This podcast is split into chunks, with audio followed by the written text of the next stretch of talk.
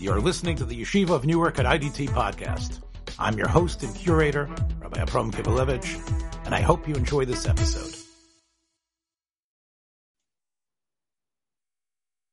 Shalom. This is To Stir with Love, a criminal justice reform podcast. Unfortunately, uh, Rabbi Yitzhak Kolakowski is not with us this week, and we uh, miss his sage advice and his ideas and his perspective that he brings as uh, the chief of chaplaincy in Waymart Prison in Pennsylvania. However, uh, I do want to present to you that we have a, a program that we're going to present on in two parts. Uh, the first one is a panel discussion that we held uh, with Rabbi Shimon, who is the head of Hinda Helps and uh, a pioneer in the area of uh, ministering to Jewish criminals, criminals who have Jews have been found guilty and who are uh, in various detention centers throughout the state of Illinois and beyond. Uh, his wife, who is also uh, uh, an operations officer for a program director in the Hinda Helps, that's uh, Rebbetzin Abigail Scheinman. And also, we have Captain Dan Sosnovic, who is a 30 year veteran of the New York City Police Force, who's going to give us a perspective as well based on uh, being on the arresting side and understanding what those issues are. So I think it's a uh, an interesting discussion, and it follows right now.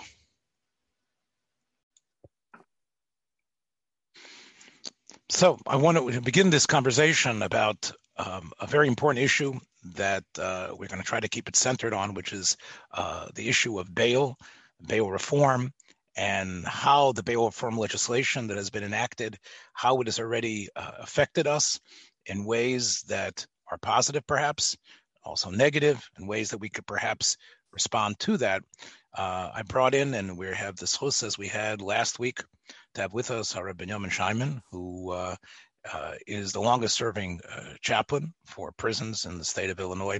Also, the um, the chief executive officer and the founder of Hinda Helps, um, which, as we said, is a uh, an incredibly uh, expansive uh, institution that, uh, from soup to nuts, so to speak, helps prisoners, their families, deals with so many different aspects of making life better for people who've been incarcerated and their families in terms of them uh, uh integrating them back again.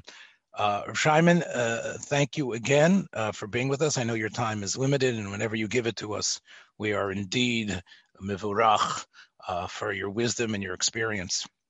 Uh, this topic is is in the front pages of, of, of many, many metropolitan newspapers. Uh, there are communities, especially in the last year, that have uh, been suffering through an uptick is not even the word for it. A almost a uh, uh a, a pandemic of crime that has been happening, and you can hear in some of the places, whether it's Houston, uh, Chicago, uh, in other major cities, uh, they are saying, even in New York, they're saying that one of the culprits for this is bail reform. Um, that bail reform, which I wasn't aware of it, but it seems like it gained a lot of steam over the last uh, 10 or 15 years. And there have been a number of laws that were put into these various communities that have um, limited a bail, uh, a bail especially certain high amounts of bail for only certain crimes. And because of that, there have been a number of, uh, of, of persons who have seemingly committed crimes who have been then let out. And because of that, people are talking that these same individuals who were not um, put into their holding tanks, were not held before trial have gone out and have committed other crimes, and, and we are hearing about this uh, as a result of uh, the very weakened bail, uh, the, the laws of bail. Um, I know that this is a very complex subject, and there probably isn't a one uh, fit all answer for it. Uh, before you respond, let me just uh, put out there that I think these laws the way I, our, my reading has given me to understand, were a result of a, a very strong argument put forth by various um, uh, civil liberty uh, organizations that bail the bail system was unfair the way it had been, and because of that, it needed to be changed. Whether we've changed it too much or we, it still needs to be tweaked is a question, but it was unfair because there were many people that were being held who couldn't afford the bail, and instead they were being punished not for the crime that they did, but for, for being poor, for not having the money. And because of that, they felt it was uh, mostly centered against people from impoverished communities that weren't able to afford these type of bails that were being set. We know that bail reform occurred, and we know that there has been a pushback against it. Let me get from you your perspective, a Torah perspective, a perspective of someone who um, has thought about this issue, and and can maybe tell us what you would, uh, uh, how you would conceive the best possible situation, and also talk a little bit about how you see the problems happening now. Rabbi Shimon, please. Okay, I'd like to start off with uh, in the Torah, uh, we see the usage of jail two times in the Torah. There were two people in the Midbar, the Mekoshesh Eitzim, and the um, the one who was Mavarach Hashem, the opposite. And Moshe needed to put them in a mishmar. He needed to put them in a jail, in the I guess it was the Sinai County Jail, and uh, he they were only there because they didn't know what the punishment was. They weren't, uh, and they were there for a day probably. Um, people that are in jail pre-trial are innocent men and women, and that is where the problem begins. Uh, how much should an innocent man or woman? Uh, the the the conditions in jails are very horrendous. And as, as much as possible, our clients at Hinda, we encourage the parents, the families to do whatever they can to have their loved ones come out on bail. I had one man who had a $100,000 bail, someone in the, actually in the Frum community. I don't want to get into any details, but I, we did find, a, we were able to get scrape together $10,000 to give to the wife of this man, and he spent two years on the street instead of sitting in Cook County Jail. Here was a Frum person who would have needed kosher and uh, Shabbos and tefillin and, and, and everything. It would be impossible in Cook County Jail. And uh, for him to be able to out, be out on bail was, uh, was, was very important. We have another um, doctor who had a son. Uh, she posted the bail but she had no place for him to go because he couldn't stay at home. And we searched, we searched, we found a Jewish uh, person who owns uh, um, nursing homes, and they allowed, they gave a room for her son to stay at. And he's been there for about a year now. It's made the, all the difference in his case because he's able to fight the case not inside the jail. Inside the jail, people are going crazy. They they want to make a, a plea already. They can't take the conditions. It's it's horrendous conditions, especially in a place like Cook County Jail. And uh, we encourage all our people to get out on bail. Just yesterday, uh, I have a new client who went into jail, and he had a, a misfortune. What was his misfortune? He had a, a fifty thousand dollar bail, which means he had to pay five a bond. He had to pay five thousand dollars to get released. He hired a lawyer to see if it could get lowered. So the lawyer, the judge told the lawyer, Are you sure you want to do this? I could go either direction. I could review the case and decide that it should be higher. He said, No, we want to, you to review it. The judge reviewed the case and the man's history, and he upped the, to a $250,000 uh, instead of $50,000. So now the family has to come up with $25,000, which I don't think they have. Uh, so you know, so, he's so, going to. So, Rabbi, let me just uh, you know uh, interject just for a second, so people might understand. You talked about a hundred thousand, which is a, a, tremendous amount of money. Well, t- I'll ask you in a minute why it was so high. But the reason why you've been talking about ten percent is because there's another subcategory here, which is the bail bond issue, right? In other words, most of the time, hardly because the courts won't take a check. They're not going to take a Visa card. They're not going to take American Express. You're supposed to come up with the cash. That's the idea of the bail, right? To make sure that we have you.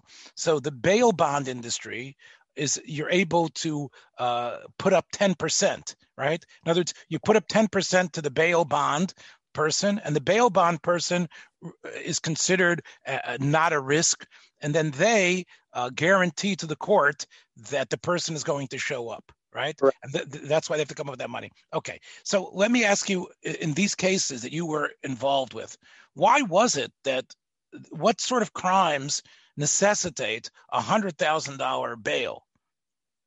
What sort of is there is there is there a book that we talked last week with uh, Gershon's uh, mentioned uh, the lawyer that we had on last week mentioned that there's either some sort of chart, sometimes it's arbitrary in terms of sentencing.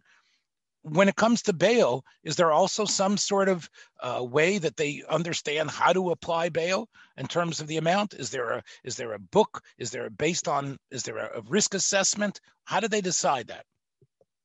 I think the prosecutor, the uh, uh, state's attorney probably comes forward to the judge and argues the danger of this person being on the street or their flight risk. Sometimes they may be a flight risk. It may not be the seriousness of the case. It may be this person will flee the country if you get if if you set the bond too low. Uh, they, so so there's different uh, uh, so, factors that go into setting. Uh, some people do not get. They don't even have. They're in jail without bond they can't be bailed out. That's the real serious cases. The real serious cases, they cannot be bailed out. They get no bond. Which means I would assume that there's a history to this offender, right? Or they, and they believe it's it's too great of a risk to society. I suppose that's the idea, right? Yeah. yeah. By, by the way, the hundred thousand dollars was not a high amount. That's a that's a you know a moderate amount. And today's dollars, a hundred thousand dollars. That's it was. It's a. These are felony cases, but not of the most serious nature. You know, people that get million dollar bond, quarter of a million dollar, half a million dollars. Those are more serious cases.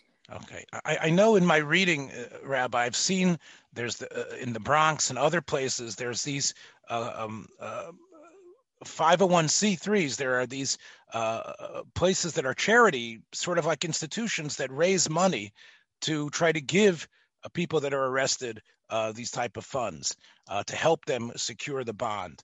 Um, uh, Uh, uh, do you feel that that is something that we need to perhaps work on in the community? That there should be a place that it shouldn't be so desperate obviously, you know, it's almost like you know, literally there's a gun to your head. You don't want the guy staying there. Then you have to scramble to come up with the money. Do you believe the same way we we have we have gemachs for pidyon shvuyim? Should we have gemachs? You believe for this for this type of purpose?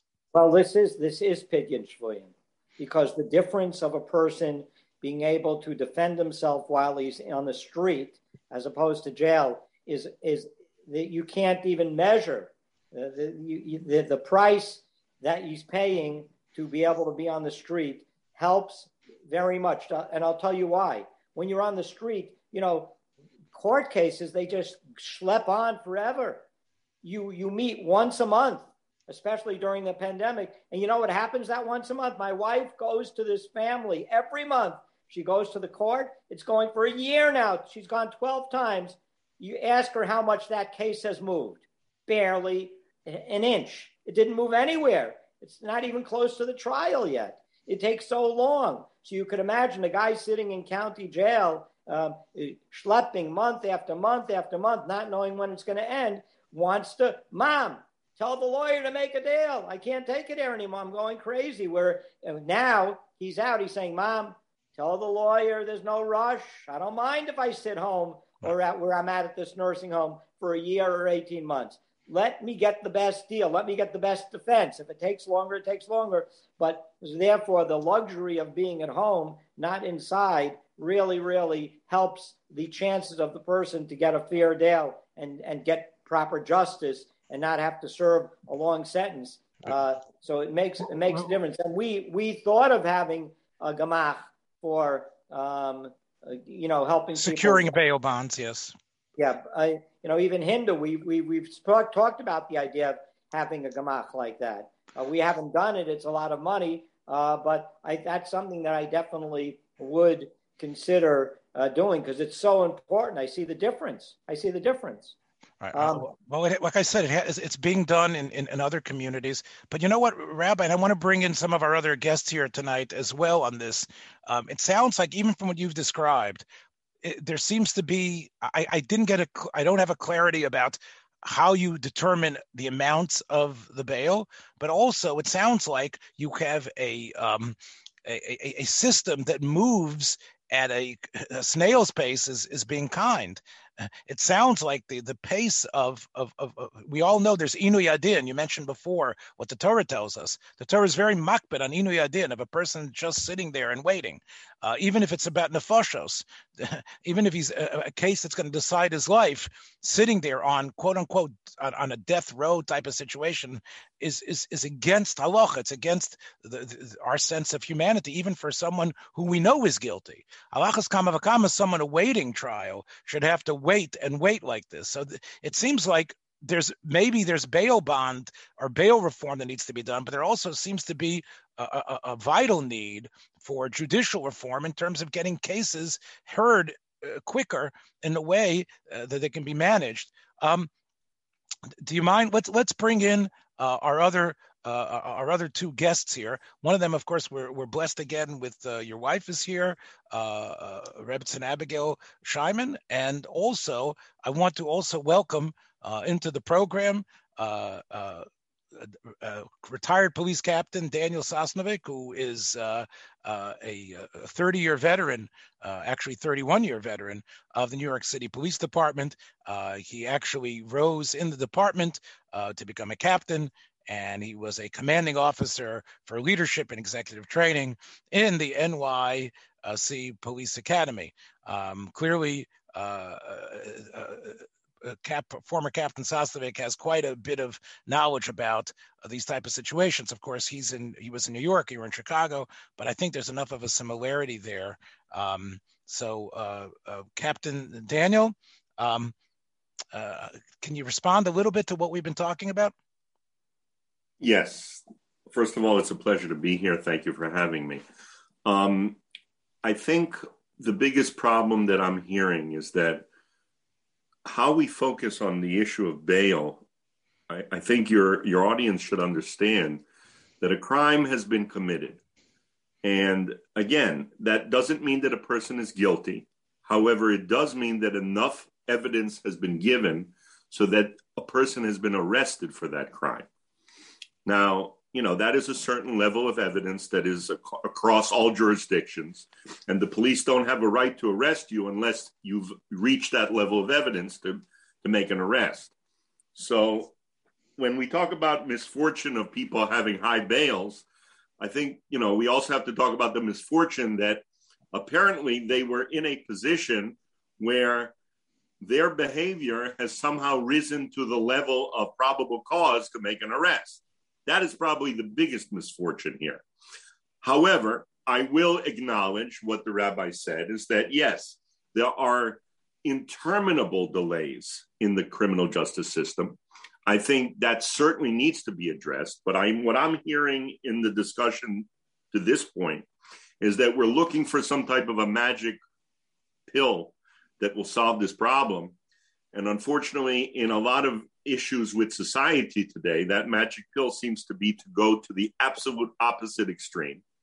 Where, for example, in New York City, they eliminated bail for many, for all misdemeanors and for many felonies. Now, what does that mean in reality? That means that, say, a family comes home from a week away vac- on vacation, and what do they find? Their entire home has been ransacked. They've lost all of their jewelry. They've lost many, many numismatic pieces of goods, and it's all gone. That's a straight up burglary. That's a felony in the penal code. The person who did that needs to be arrested and appropriately charged. But guess what? Even if the police department finds who did that, that person is eligible now in New York City to be released without bail. And if you know anything about recidivism, especially in regards to the, to the crime of burglary, and I'm only talking burglary now, we could talk about almost any crime. But when you talk about recidivism, burglars are one of the most recidivist categories of crime that you have. So you are now releasing people without bail who have a high propensity for re-offending. And all because we want to go to the absolute opposite extreme that bail is epis a bad thing now that we must remove from society.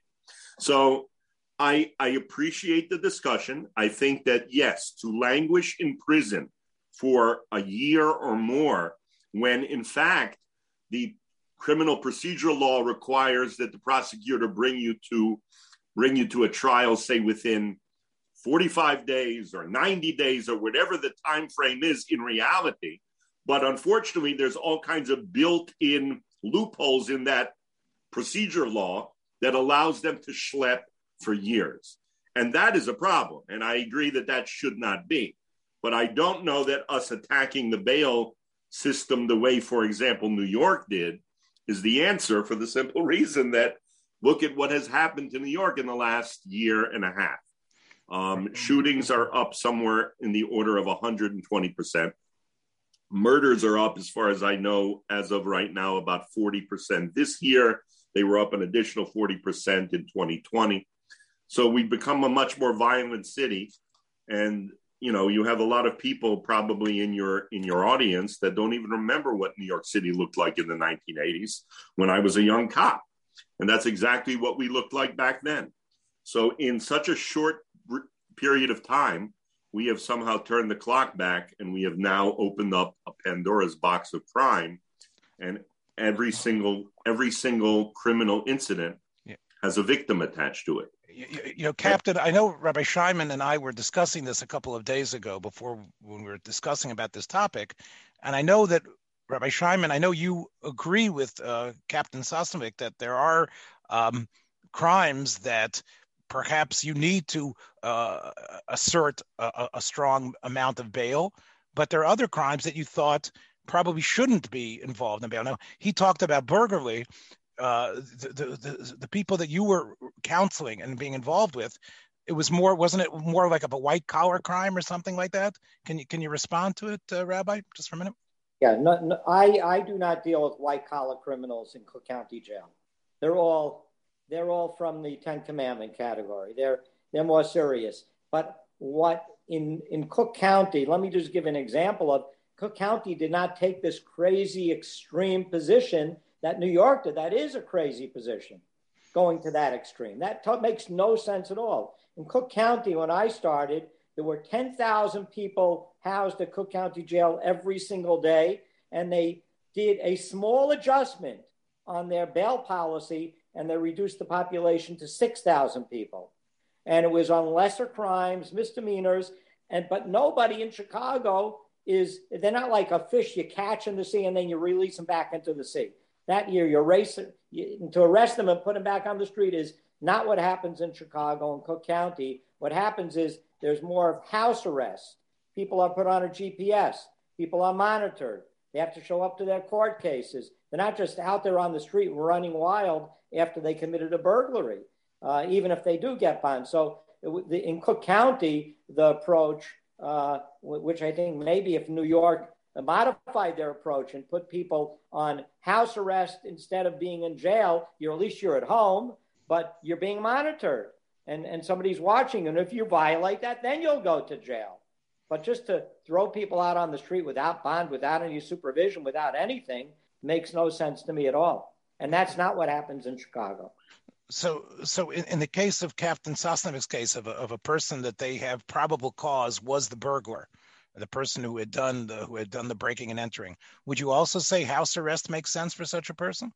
It it could, yeah, because if the person's monitored and it, because he is under some supervision, then what, what's the the Cook County's is what is the difference to us if we have an officer, we have we hire people to monitor the people on the GPS and the people are in their homes, or if they're in the jail, they still have if they have, they have to show up to their court cases, they have to be compliant with ter- certain terms, and it, it saves it saves money at the end, and it's easier on everybody. And uh, it does work in Cook County. What do you think, Captain? Does it sound like that's something that we should be pushing for? I certainly, like I said, as as a general as a general proposal, I would have no problem with that. I think it's a great idea because, again, if it works, yes, that would definitely solve part of the problem of these glacial of the of the glacial pace which with with which court cases go. However, I will say that you have to also consider for every action you're going to have reactions that you haven't built into. So remember, it's going to take much more much more resources to try and track down the people that have now violated their house arrest because you know that that's going to be a percentage of people that are going to either just totally evade it, cut off the electronic monitoring. I mean, people will become very, very adept at trying to avoid the requirements that have been placed upon them. So, as long as we're aware that there is no perfect answer for these for these problems, but I mean, I will say that I am not opposed to that. I think that if that were to work, and you know, there could be there could be a, a working a working setup where people who violate those terms that we trusted you, that we weren't going to hold you in jail, that we are prepared to have you under house arrest or whatever. And if you violate that, we will place you right back in jail. Okay, you know what? If that was to work, I'm definitely in favor of that because I do agree there is a problem with getting people to a fair trial in a in a fair time frame. That and is- the, and the expense of keeping them in in prison for that long. They they might not be uh, eating uh, like they're at the Ritz, but it still costs every single person that's there. So I think Rabbi Shimon is correct that the money will probably even out or even eventually uh, turn a profit for the city. That they don't have to store these people in these facilities. And there's, as, as Rabbi Shimon says, you could have a person sitting at some sort of virtual base checking everybody, and uh, that might be uh, an easy way to do stuff. Um, yeah, well, well, in Cook County, they actually did close down three or four divisions. They did save a lot of money on the food. They reassigned the officers. They didn't fire the officers. They put them on monitoring to make sure to, to you know, to be able to monitor these people and find them. If they do clip off their GPS unit, track them down and bring them back. But the overall, so the resources were shifted from watching them in their cell to watching them on their monitor, and they it did save the county money. And imagine the just the just the money instead of feeding ten thousand people, feeding six thousand people. Just there, you're saving four thousand breakfast, lunch, and dinners a day. Yes, I'm sure that could help. Uh, Rebbitzin, um, what is, I, I want to bring you in over here. I know that you are extremely uh, concerned about the toll that this bail system has on the families. Why don't you please respond a little bit to that? Okay, so I'm. I think I'm going to start with saying that that sometimes we turn these issues into polarized issues, and really what we need is evidence-based policing. We need data. We need to ask who, what, when, where, how. And, and we need to find solutions to these problems because I don't think, I think we all agree that one extreme or the other is not a solution. And we need to really do risk assessments of who should be released and who not. But I'd like to give you two stories of our families. Um, one story, because the ones who pay the price, as we know, the families are the collateral damage of crime. They are the ones who pay the bail. They are the ones who go through the stresses of court. And often they've been dealing with the mental health issues of their family member because 30 to 40% of these people have mental health or addiction issues. And then they're the ones who pay the lawyers. And then they have to deal with, with um, the financial stresses, the psychosocial stresses, and the prejudice that is associated with having someone incarcerated. So I'd like to give you an example. Um, as we know, the conditions in jail, jail is not prison. Jail is a short term holding facility. So if somebody's in a jail, they could be in a room with 12 people. The food is horrific. The living conditions is horrific. The people are often over medicated. So it's meant to be a short term solution we had one person go in with a mental health issue. She actually has a second degree in college. Her crime was that she was texting somebody under her delusions. Um, she was put into jail and she ended up serving there for 18 months and she was found innocent in mental health courts. She was severely overmedicated. When she came home, she had PTSD and um, and then she went back to work now and she's still coping with the PTSD, but she was found innocent. She served in jail, which is worse than a prison, longer than than another incident. And her mother is totally devastated. You're right? saying that you're saying that the time she spent in the holding place was more than she would have served had she been found guilty. She right? wouldn't have served anything because she was not found guilty. Right. I'm saying even if she kept for 18 months another incident, somebody who was found guilty.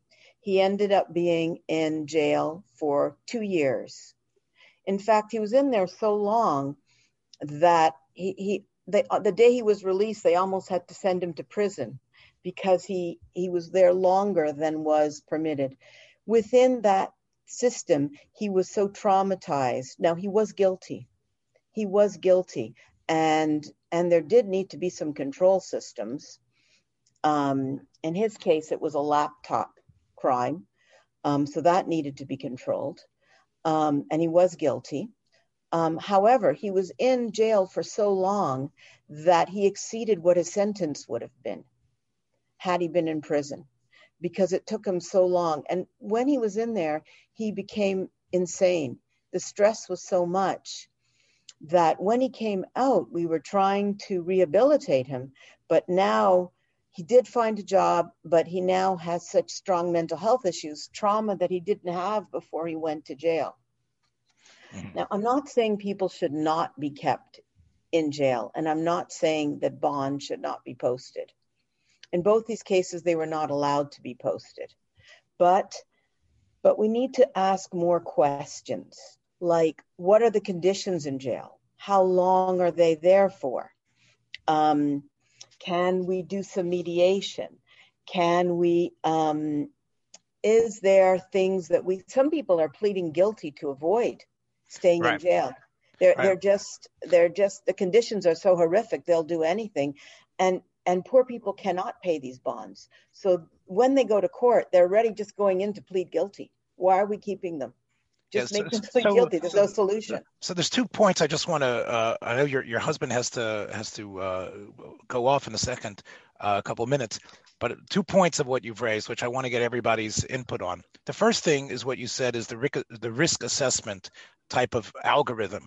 Um, and I, I, shared with you a couple of days ago with all of you an article that was written by the former chief judge of the state of New York, uh, in an op-ed piece in the Washington Post a number of years ago. I think it was Jonathan Lippman, and he talked about the uh, the idea of creating a database where most offenders have a certain there's certain um, amount of material. Obviously, it has to do with uh, private uh, privacy issues might have to be dealt with. But there's a, a, enough material for every person who appears before the judge to figure out, hmm, instead of is this person a risk flight? Is what has this person done? What should we do in terms of that? And that's it's going to take a while till we organize that. But that that I believe sounds a lot more fair than just coming down with an arbitrary uh, amount. Especially as you say, uh, there might be another issue here, which is if a person comes from a poor family, a person comes from a family that can't afford the type of bails that your husband said are are, are very common 50,000 100,000 then that's basically a sentence to stay in that holding tank whereas if somebody comes from a more wealthy family uh, they're they're able to use the family support it drains them, but they are able to come up with that money. They are able to mortgage their house or do something for that. So it seems like these numbers are, are, are skewed. It should be perhaps the, there should be a risk assessment factor for each person. And also, just as we have in Chazal, I know uh, Chazal talk about moschitim and other things, other sorts of tzedakahs, that they decide to uh, to tax the person or demand from the person based on their means.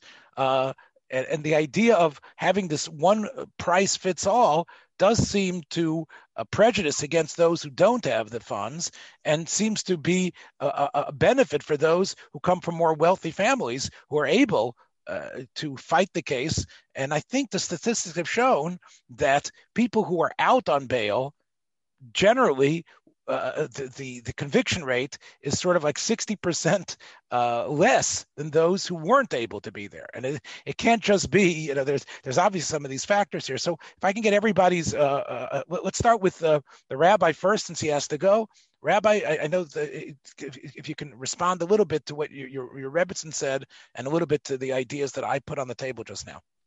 Yeah, well, I agree with, I, I think what we're all saying is we are agreeing that these extremes of setting bonds so high beyond people's means and just pe- keeping people in jail uh, or just catch and release uh, on the other extreme, neither of those make sense. And there needs to be a common ground found in, in the middle um, where the most serious offenders, uh, and, and, there should be assessments, there should be an, an algorithm, there should be, like my wife said, the how, where, why, when, who, and figure all those things out.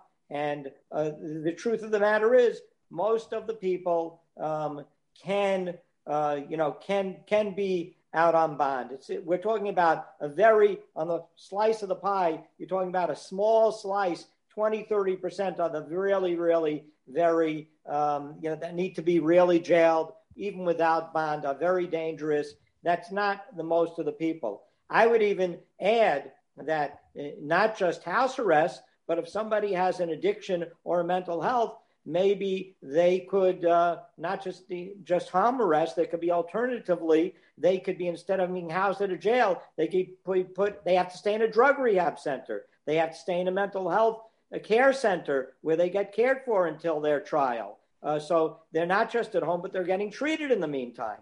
So you're treating the addiction or the mental health thing instead of them just running the street or being at home not getting help or sitting in jail and just rotting away. Get some type of a treatment. So um, I think there has to be more. We're, we're America. We have a lot of smart people, and uh, be smart crime, not just not just tough on crime, but smart on crime. We could save money, we could help more people, and we can make a fairer system and keep us safe at the same time. Uh, uh, thank you so much, Rob. I know you have to go. Dan, if you would, uh, I know you represent, you know, we're here, you know, these are the activists who are worried about the, the, the, the criminals, so to speak. I know you uh, come from, as you pointed out, you come from the other side, from the arresting side, from the, from the integrity of the, of the police and the law enforcement. Um, so what's your response uh, to some of the things that we've been saying here, Dan? So again, I I am I am in favor of us looking at the system as a whole in terms of where the best bang for our buck will be by reforming certain aspects that are definitely broken. I am uh, I believe that there is a percentage of bail, the bail system that is probably broken. However, I am particularly concerned again with the with the glacial pace of uh, court cases. I think that that is terribly unfair to the accused because we do believe that the accused are innocent until we've proven otherwise. So for things to drag on for 12 and 18 months when in many cases uh, they are required to bring a trial much quicker, I think that's a that's a much more fertile area that we need to look at. Um, I, I, however, and as you just said, I am concerned because for every time that we look at family members of the accused, and as we as we heard the Rebbitzin say, financial issues, psychosocial psychosocial issues. I mean, you know, there are also victims and victim family members that face financial issues and psychosocial issues. And I specifically chose earlier my my example of burglary because burglary is only a property crime. It is not a violent crime. And yet, as you know, certainly I've seen dozens, if not more times, that it can have deep psycho, psych, uh, psychological scars on families that have been, you know, that have been actually just violated in the way of, you know, you come home and everything has been tampered with, broken, or taken. So, I mean, there's always, you know, there's always the other side of, uh, of you know, who are we going to protect more?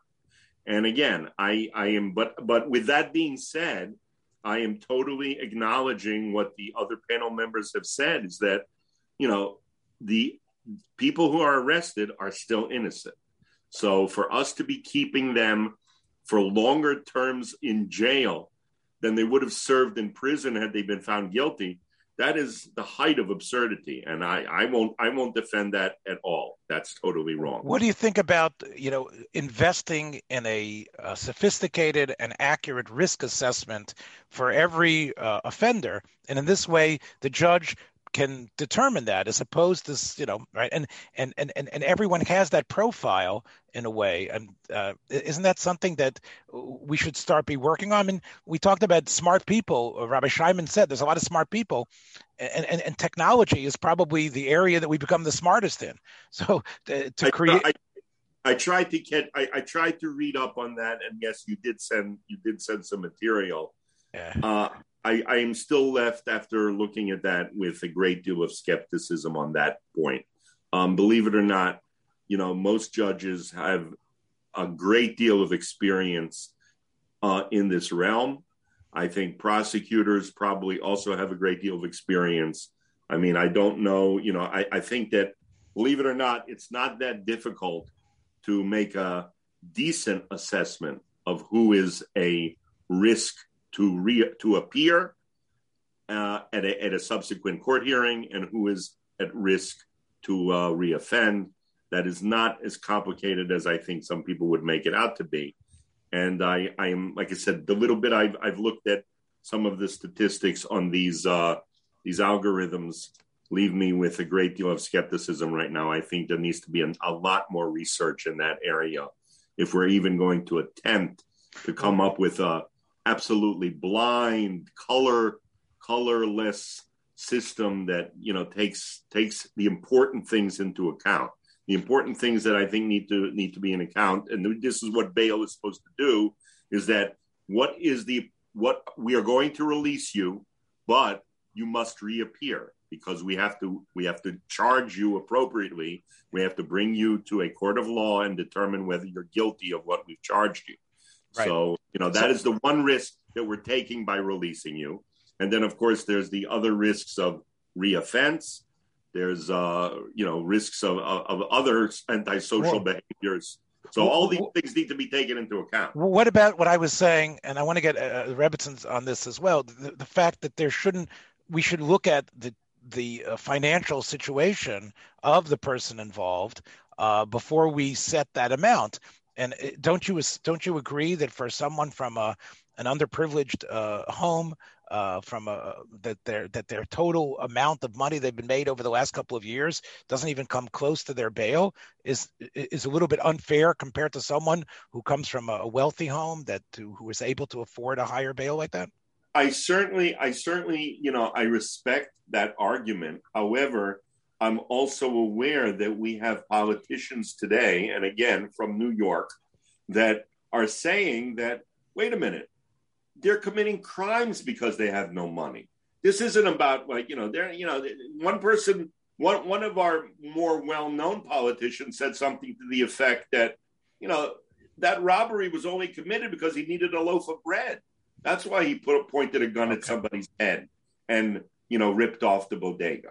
Uh, and, and it's like that kind that kind of thinking is a very very so dangerous, I, I, very dangerous slope to go down. So, so I think what you're saying is that the bail reform that that has already entrenched itself here with deleterious effect is really a byproduct of a whole um, a racial identity politic, which is that um, that the system is uh, is is against people who have been oppressed, people, African Americans and others, other members of society that haven't been given uh, the the rights and the possibilities. I'm just mouthing what they're saying, and therefore they're they're they are bundling it all into one big social message, as opposed to zeroing in and being honest about this person and this and this crime that would have been committed.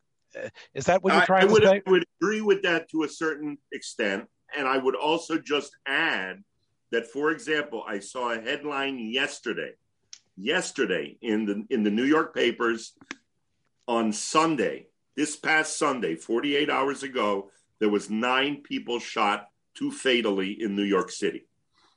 And the paper, the head, the paper listed every single shooting where it occurred.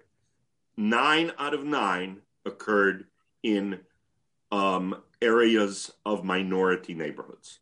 So the people that are getting hurt by our attempts to fix the system are the same people that we're trying to help because they are impoverished they are haven't been given you know haven't been given appropriate educational tools haven't been given enough of society's uh, benefits or whatever those arguments are. So you know i, I just I'm, I'm here to just remind everyone that you know there is a cost here that is usually being paid by the very same communities that we that some of the more vocal people claim that they're trying to help. Now, and again, even though we've been, you know, this is obviously where this is our, our podcast is from a yeshiva, and we are looking at things. You know, we start, I guess, from a Jewish perspective, but I think part of what we've been trying to do is to make this something which can, you know, be relevant even beyond our community. Uh, Rebbitzin, uh, did you want to comment here on on on, on what uh, on what the captain was saying? So I'm I'm going to try to to not polarize this issue and stay solution based because I have a lot of empathy for the police. They're going into situations that no one wants to go into. And they're the ones that are taking the risks. They're the ones that are bringing back the people. They're the ones that are risking their lives and losing their lives. And, you know, replacing them with a social worker is not really a solution, right? We do have issues that we need to deal with. But the problem with bail is a larger problem. Our recidivism rates are somewhere near 70 to 80%. So even if you incarcerate them, they're still coming back out into the street. They're still coming back out into these communities. And you haven't really solved the problem. We're still sending our police officers into situations um, where uh, race is it, I'm not saying it's an issue. Maybe we are criminalizing poverty in some ways. However, there is still somebody that needs to go in there and stand the line and help these people. And so when we look at bail and we look at recidivism, we need to take a whole, a larger picture of how we're going to make the police more functional. What is the, when in my day, we had a risk management assessment how do we deal with people with mental health issues?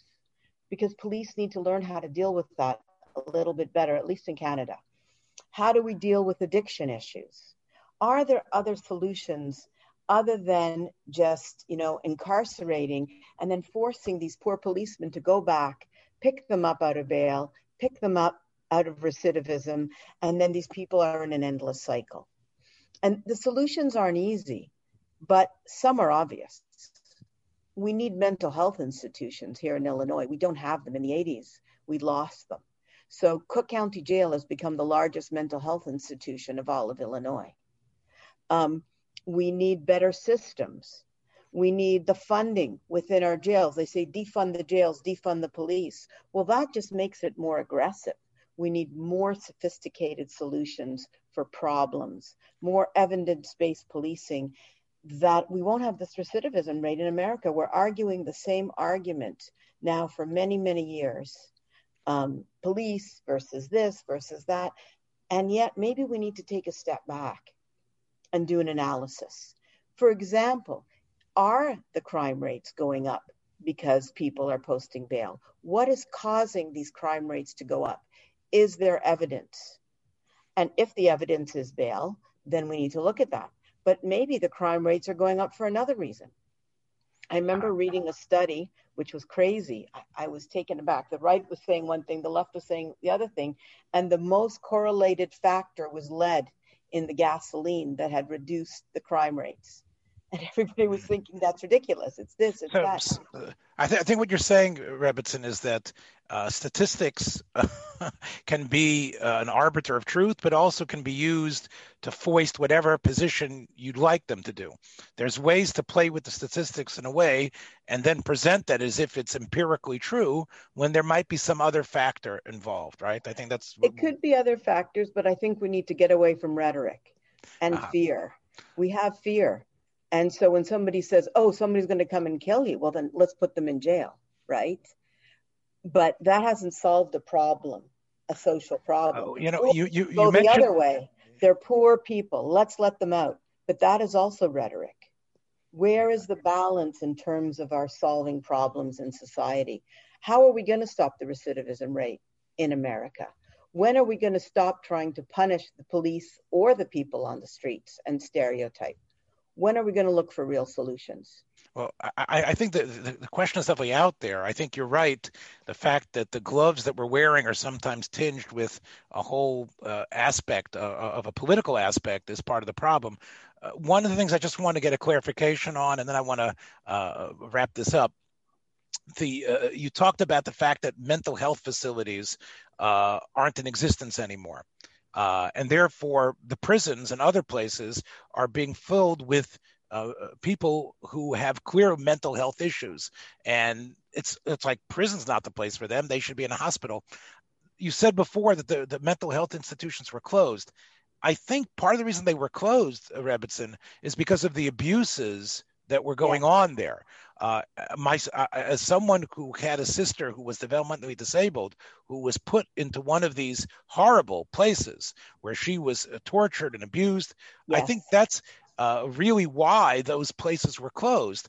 There was there was such a lack of oversight in these sanitariums and in these mental health facilities.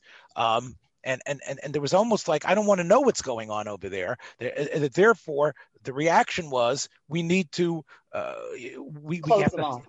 Right, and we, we can't uh, congregate people there and just uh, shove them, shunt them away. Of course, the option of keeping them on the street, of course, didn't make is yeah. what you were saying. So I think you're entirely correct. They were they were not well run. There was shock therapy. Things were. It's a very good example. They were poorly run. But instead of fixing the system, they closed it. So that is a good example of that polarization. What needed to happen was there needed to be oversight. There needed to be fix. Instead, now we have all these people on the streets. About 30 to 40% of our clients have mental health issues if they're bipolar, they're often treating them with drugs. And drugs is like a demon. Yeah. So instead of improving the mental health facilities and fixing it, they close them. And now they've gone into jails where these people are um, inappropriately medicated and there's no doctors, there's nothing, there's no treatment for them. They're sitting there screaming sometimes, or they're being put. There was a huge case here in Illinois where the correctional institutions w- lost because they were they were they were locking up people who had mental health issues and throwing medication in through the bars. Uh-huh.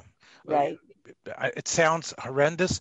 Uh, uh, Captain Dan, I know that uh, you know. Obviously, you were a commander in a way. You were training people. What sort of advice did you give to your uh, to your officers on the street in terms of dealing with uh, a, a, a, a, person, a criminal, a, a, suspect that clearly had mental health issues? Can you talk a little bit about that, and then we'll sort of sum up here.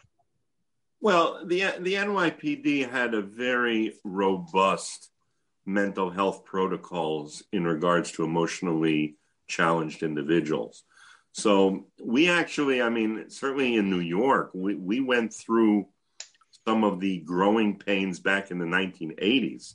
And I would say that a lot of our a lot of our um, efforts were very successful in terms of like dealing with emotionally disturbed people where they are not you know they are not um, hurt or killed when in fact what they need is they need to be taken to a hospital and get help. So my, my experience throughout almost my entire career, because I came in literally at the at the beginning of a much more proactive approach to dealing with mental health challenges. Um, I think that, you know, the Rebbitzin, again, I agree with what she's saying. I think the polarization is a problem. And I think, however, that what we're going to see, unfortunately, which is probably going to be a problem in terms of us getting to that middle that she wants us to get to, is that you are now seeing the swing already happen in New York. Um, in other words, we we had we had uh, two terms of a mayor that decided to be very progressive, and a city council and a state assembly that decided to pass all kinds of bail reforms that we've talked about tonight.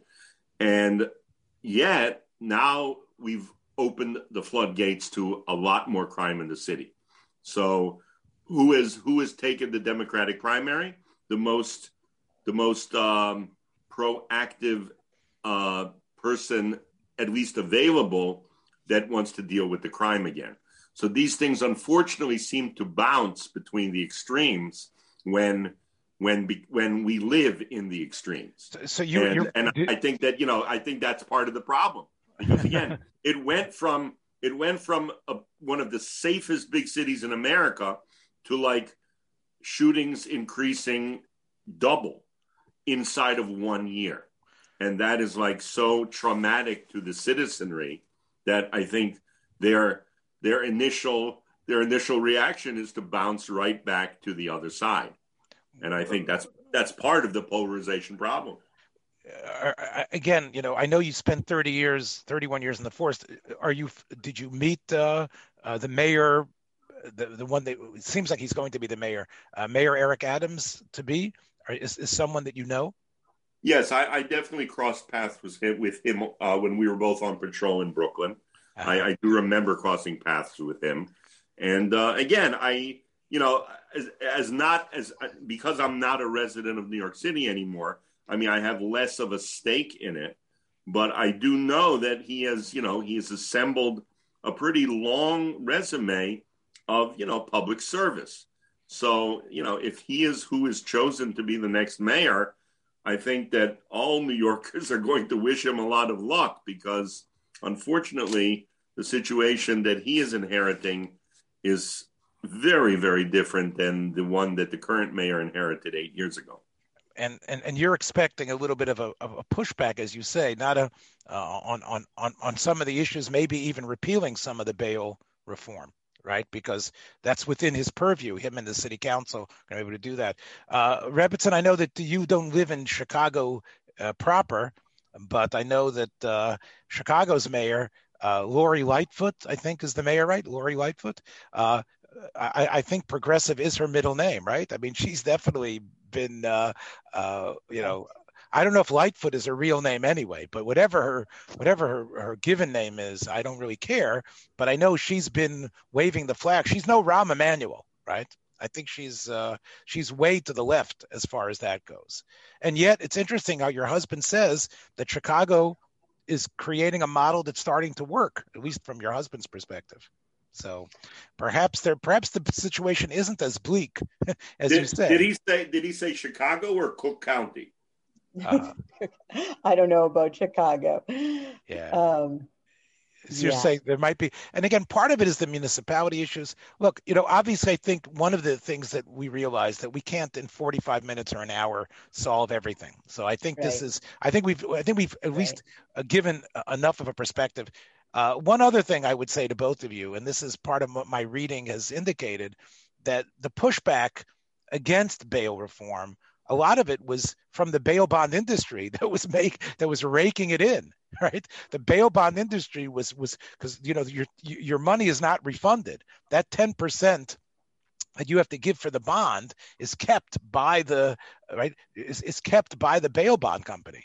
And then they charge another fee you know a certain amount for each person. So there was I wouldn't call it graft, but there was a lot in the system that was, and those people were donating uh, money. The bail bond uh, uh, people were millionaires and billionaires who were donating to all the different uh, uh, elected officials. So I think you you can't take that out of the the the the, the mix as well as one of the reasons why this system is so entrenched. There's a lot of people that have been getting their have been paying for their homes and paying for their their big houses and for their escape routes to the Jersey Shore based on that. So I think that um, you know we've got a system that there's we could probably attack from so many different ways. So I want to thank you uh, for being here, um, and we'll try to deal with perhaps another issue uh, next time. Thanks for joining us for another episode from the Yeshiva of Newark at IDT Podcast. Be sure to subscribe on your favorite podcast app so you don't miss a single episode.